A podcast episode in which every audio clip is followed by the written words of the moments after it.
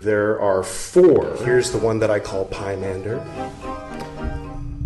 Okay, I guess we're really doing this. Uh, hello, um, Gwydion has asked for some time off. He's back in the pyramid. I'm Pymander Aquarian. Uh, you can usually find me uh, over at Buddhist Books Podcast. But here I am on Chicken Philosophy today. My first time. All right, so normally on, well, normally, recently on Carl Jung Black Books, we've been pulling a rune first thing, but it's something I like to do at the beginning. This I highly recommend. Of all, I have a lot of different um, Tibetan type incense, and this, just the smell, whew, whew, is by far my favorite. Um, they're all they're all pretty good, most of them, but this one is this one is special. Okay, and now that that's taken care of, I'll pull a rune. So. Gwydion was born in 2000. The body was born in 1978. BT 19. I mean, yeah, 1993. Edward 2007 and Pymander 2012. So you might say I'm the uh, the current one, and the others are uh, ghosts. okay, so we've got the one that looks like a bee. And uh, first, we'll stick it on the screen. Right about there. Very nice, I think, I hope. And uh, now we'll read about it. All right, the one that looks like a bee is called growth. May be appropriate, I don't know. Let's see how the episode goes. Um, growth, birch tree, associated with fertility rites, rebirth, new life. All right.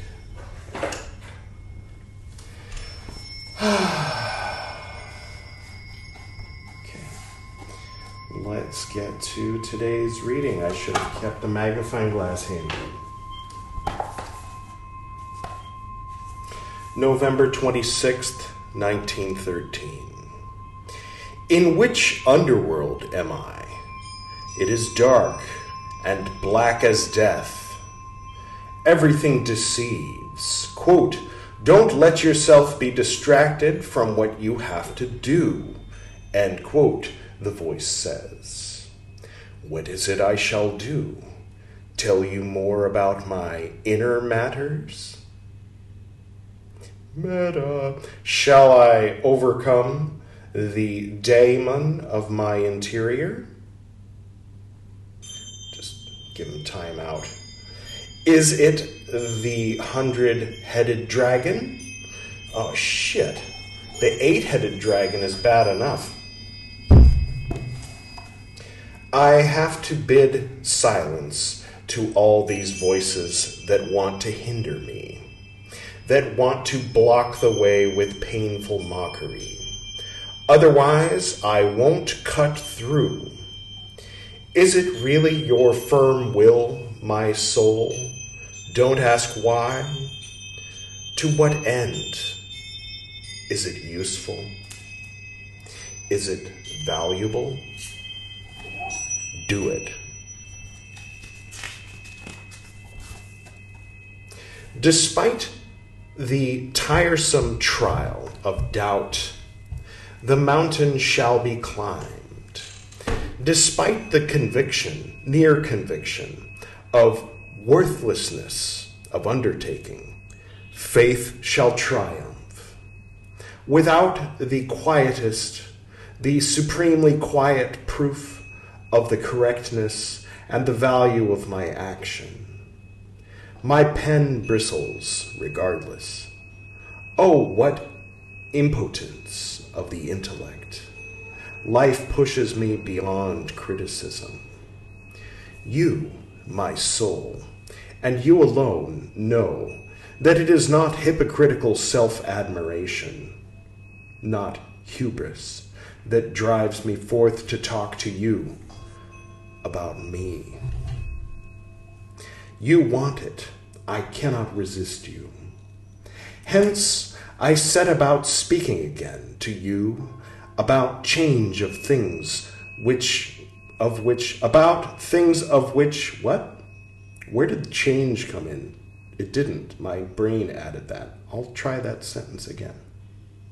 Hence i set about speaking again to you about things of which i have spoken before about my dreams parentheses shut up disgust end parentheses half a year or so before I had the dream about the white bird, I dreamed the following.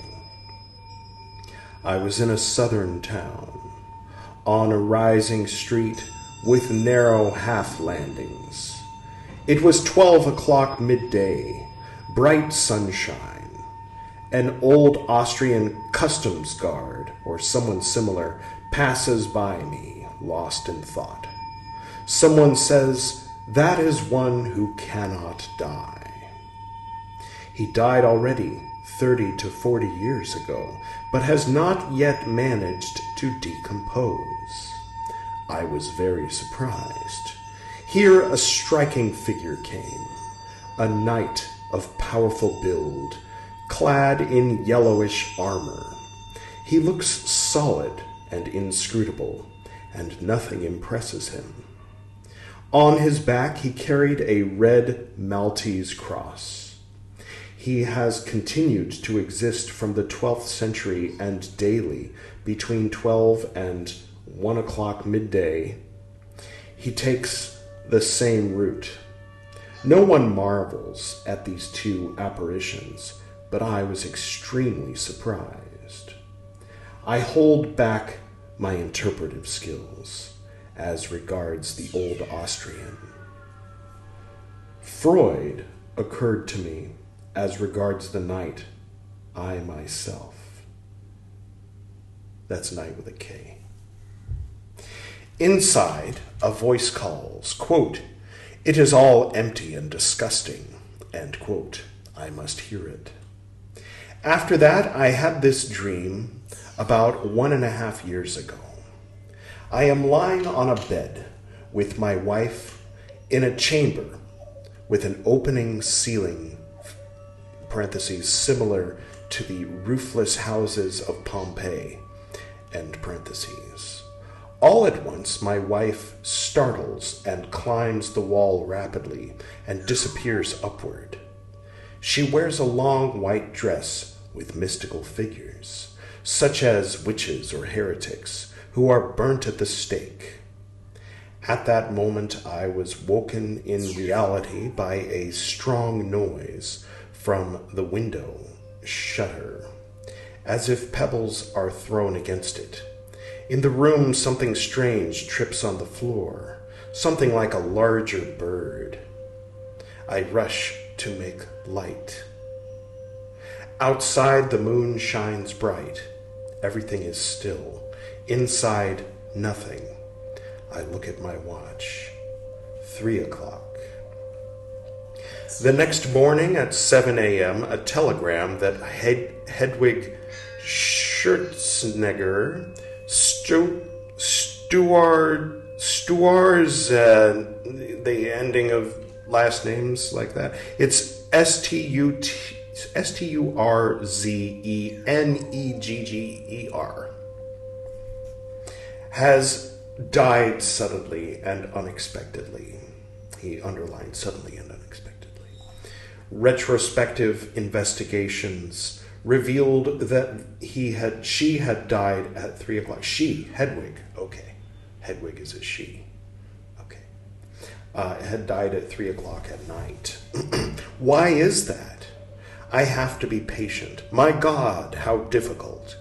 But you want me to go even when I am blind.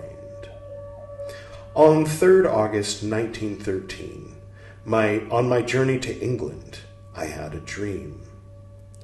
I am sitting opposite to an elderly lady and admire how quickly she has grasped the analysis. Suddenly, there appears a little child's hand. It turns my head around, and I see the little blonde girl with ineffable delight. She kisses me, and I wake up with tears of emotion. This dream provided me with great assurance for the time in London, parentheses, Congress, end parentheses. Three weeks ago, I had a long dream. Middle Ages. I am together with peasants who want to plunder a monastery. At nightfall, the monastery ought to be captured. We hid ourselves in the shallow of the wall. But the leader, a bad fellow, gets frightened and retreats with his gang. I stay. Fragmentary intermezzo, intermezzo. My mother in law has brought home with her an interesting book from Munich entitled The Spread of Buddhism in England. There is a shown there it is shown that Buddhist monasteries spread all over England in a dangerous way. it comes with depictions of monasteries in medieval form, circumva- circumvalidated, circum, circumvallated, excuse me, twice with big cannons. Oh, those kinds of Buddhist monasteries. All right. The book contains texts translated from the Sanskrit uncle and aunt Bentel, parentheses, the biggest Philistines, exclamation point, and parentheses, have read it. What? Okay. Uncle, those people, uncle and aunt, the biggest Philistines, have read it, read the book. Okay. She had dreams Jung's dreams. Anyway, she has not understood an expression, parentheses, masturbationis causa. Uncle explains it to her.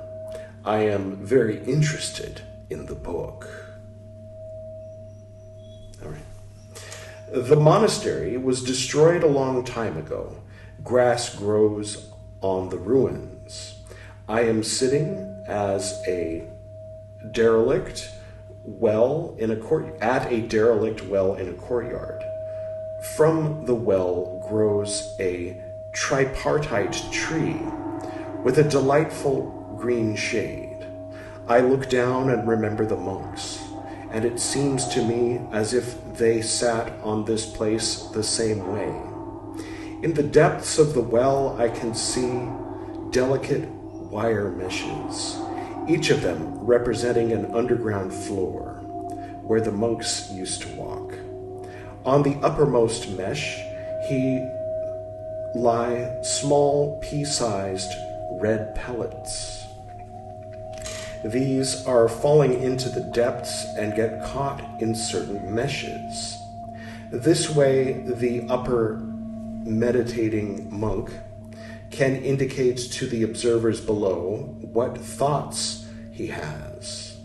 The monastery is in existence again. I am in the past, a mighty corridor. I see lay brothers, strong men in different costumes, parentheses, furs, white pleated clothes, medieval to ancient, end parentheses. I am in the refectory, a hall as big as a church with three mighty arched windows, Renaissance, Renaissance style, gray marble columns. Everything is mighty and beautiful and wide. A long laid table below the windows. The abbot sits in the middle, lost in thoughts. Disheveled hair, parentheses, ideas, a lunatic, Dionysus. end parentheses. Not far, not far away from him sits someone with a female face. Colorful groups of young men with beautiful spiritual eyes. I leave, and suddenly an old college friend is standing in front of me. Parentheses. An unstable, insignificant person, a chatterer. End parentheses. I ask him, quote, Do you still remember how we were together in the monastery of Eichenbach 90 years ago? End quote. Was this a men's or woman's cloister? He says with a distinctive smile. Quote, of course, a woman's cloister. End quote. I thought after waking a men's cloister. Ever since then, many new thoughts about new forms of society.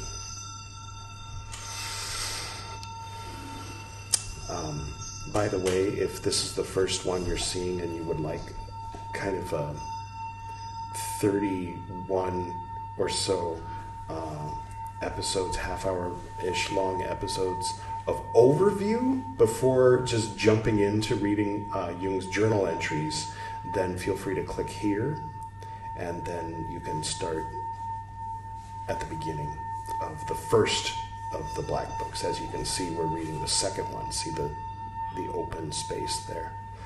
For those who see me, for those on the audio only podcast, um, hi. Okay, I'll keep reading. 28th November 1913. With inner resistance, I approach this book. I ceaselessly devalue it, and yet something forces me to dive into it, actually, into myself. Why? It wants to follow this way. Strange. My soul leads me into the desert, into the desert of my own self. I did not think that my soul is a desert and yet it seems to be the case a barren, hot desert, dusty and without drink. The journey leads through hot sand, slowly wading without a visible goal to hope for. It seems to be necessary that way. In former times, I would have revolted against these thoughts, but since I know that you, my soul, always know better, I follow you. How eerie is this hot wasteland? It seems to me that the way would lead so far away from mankind. I do not dare to ask for the where to. It would be useless anyway. Why look ahead? I could not recognize it anyway. I only saw the sad and ugly, and the beautiful came to me. Why should I lament over this? I take my way step by step, not knowing how long my journey will last. Why is myself a desert? This thought has never occurred to me. Have I lived too much outside of myself in men and events? It seems to be the case. Then why did I avoid myself? Was I not dear to myself? What a description. Oh, excuse me. What a deception. I have avoided myself. No, actually, myself, the place of my soul, where she dwelled and lived. I have never returned to this place except while dreaming. I was my thoughts after I was no longer events and other men. But I was not myself, confronted with my thoughts. I was still in my thoughts whereas I should even rise up above my thoughts to my own self, the place of my soul. And this myself is a desert, unwatered and untended. My journey goes there, and that is why it seems to lead away from men and events into solitude with myself. It is solitude to be with. Is it solitude to be with oneself? Solitude is true only when the self is a desert. I hear the words, quote, an anchorite in his own desert, end quote. The monks in the Syrian desert occur to me. My dream? Should I make a garden out of the desert? Should I people a desolate land and make it inhabitable? Because all the inhabitable lands are flooded with humans and stormed by the uproar of life? Should I open the airy magic garden of the desert? For all those who want to escape the, the dense bustle of outer life, I am clueless. What leads me into the desert, and what am I to do there? Do I play hide and seek with myself? Do I not want to see it? What deception can I not trust with my thoughts to handle? Not as underlined. Only life is true, and only life leads me into the desert. Truly, not my thinking, which would like to return to thoughts, to men and events, since it feels uncanny in the desert. I ask you, my soul, my life, what am I to do here? I hear the cruel word, wait. This is the devil's most horrible punishment of hell. He lets people wait. Torment belongs to the desert. I actually know it, but I didn't want to know. In the desert, waiting. XX. Oh, okay. There's two X's crossed out. I'm not sure what that means. And for what? Nothingness surrounds me. I think he started to write something and must have crossed out what he was writing, and so it's illegible. Anyway, nothingness surrounds me without an echo, and yet the feeling of events crowded behind the faraway horizon, occasionally conjuring up fasta, fata morgana. But reality is waiting. I think of Christianity in the desert. Physically, those ancients went into the desert. Did they too enter the desert of their own self? Or was their self not as barren and desolate as mine? There they wrestled with the devil. I wrestled with waiting. It seems to me not since it is truly a hot hell. I am tired Release me. Okay, well, that was two of uh, Carl Jung's journal entries from the Black Books. And uh, I'll close with that today. Part of it reminded me of one of my teachers. He passed away in 2014, and I know he would disapprove of me showing you that picture. I'm sorry, Gordon. I love you. I miss you very much. Um, he once taught me uh, not to think your thoughts or feel your feelings, but to observe the thinking, to observe the feeling. When something happens and you have an emotional reaction, observe the emotional reaction. Rather than resisting, opposing, trying to stop these things, trying to stop the thoughts, trying to stop the emotion, because then you actually double your problem because you have the thoughts, and then you have more thoughts trying to fight those thoughts, and then you just have this cluttery mess, of a war, war of thoughts. And that's where people give up meditation when they think they're supposed to make their minds stop chattering. And when you when someone insults you, observe where the emotion comes from and what it feels like. And if you say something back, watch yourself say it back. If you think something in your head, observe yourself thinking it in your head.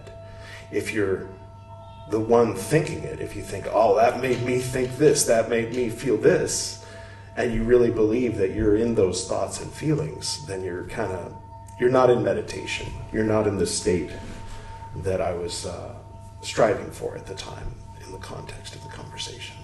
And then on the other hand, if you're trying to make yourself not feel a certain way, trying to make yourself not think, he said what Suzuki taught him, his Roshi in San Francisco back in the 50s, was listen to the river.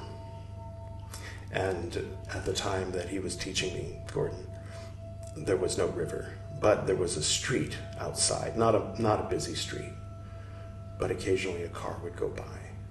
He'd say, Do you hear that? You hear that car go by?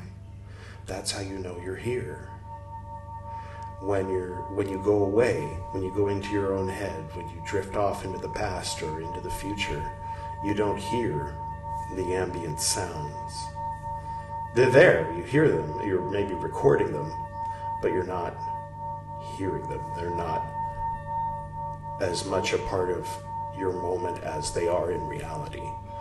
This reality, this moment, these things you're experiencing in this moment the sound of the river the sound of the traffic, the smell of this room, the way the walls affects my voice, you know. Um, that's here, that's now. Your thoughts are also here now. Be here, observing the thoughts, observing the emotions, observing the ambient sounds outside and inside, observing your own pulse observing your breathing.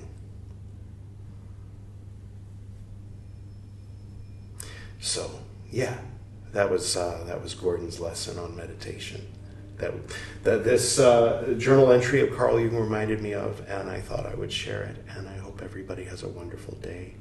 And uh, thank you, or me, thank me for inviting me. I guess I don't know. It's a little confusing, but uh, to be um, to guest host I hope this isn't like a permanent situation. But anyway, um, if you miss Gwydion, he wanted me to mention that he's going to be focusing on his main channel, Gwydion's Astral Coffee House.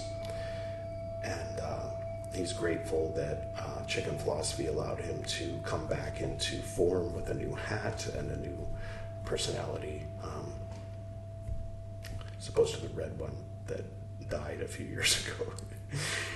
And uh, yeah, other than that, um, Edward has a new um, video called Shanghai. It's not new, but it's new. You should check it out. Uh, just, yeah, subscribe to his channel. Edward Reeb is a good channel. And um, okay, I'm going to go ahead and close in the usual manner that I close on Buddhist books. Might be a little unusual for chicken philosophy, but yeah, you're just going to have to deal with it. to the north and to the south, to the east and to the west, to the spirits of light among us and to the spirits below, we send out our reverent love and compassion. May all beings be happy.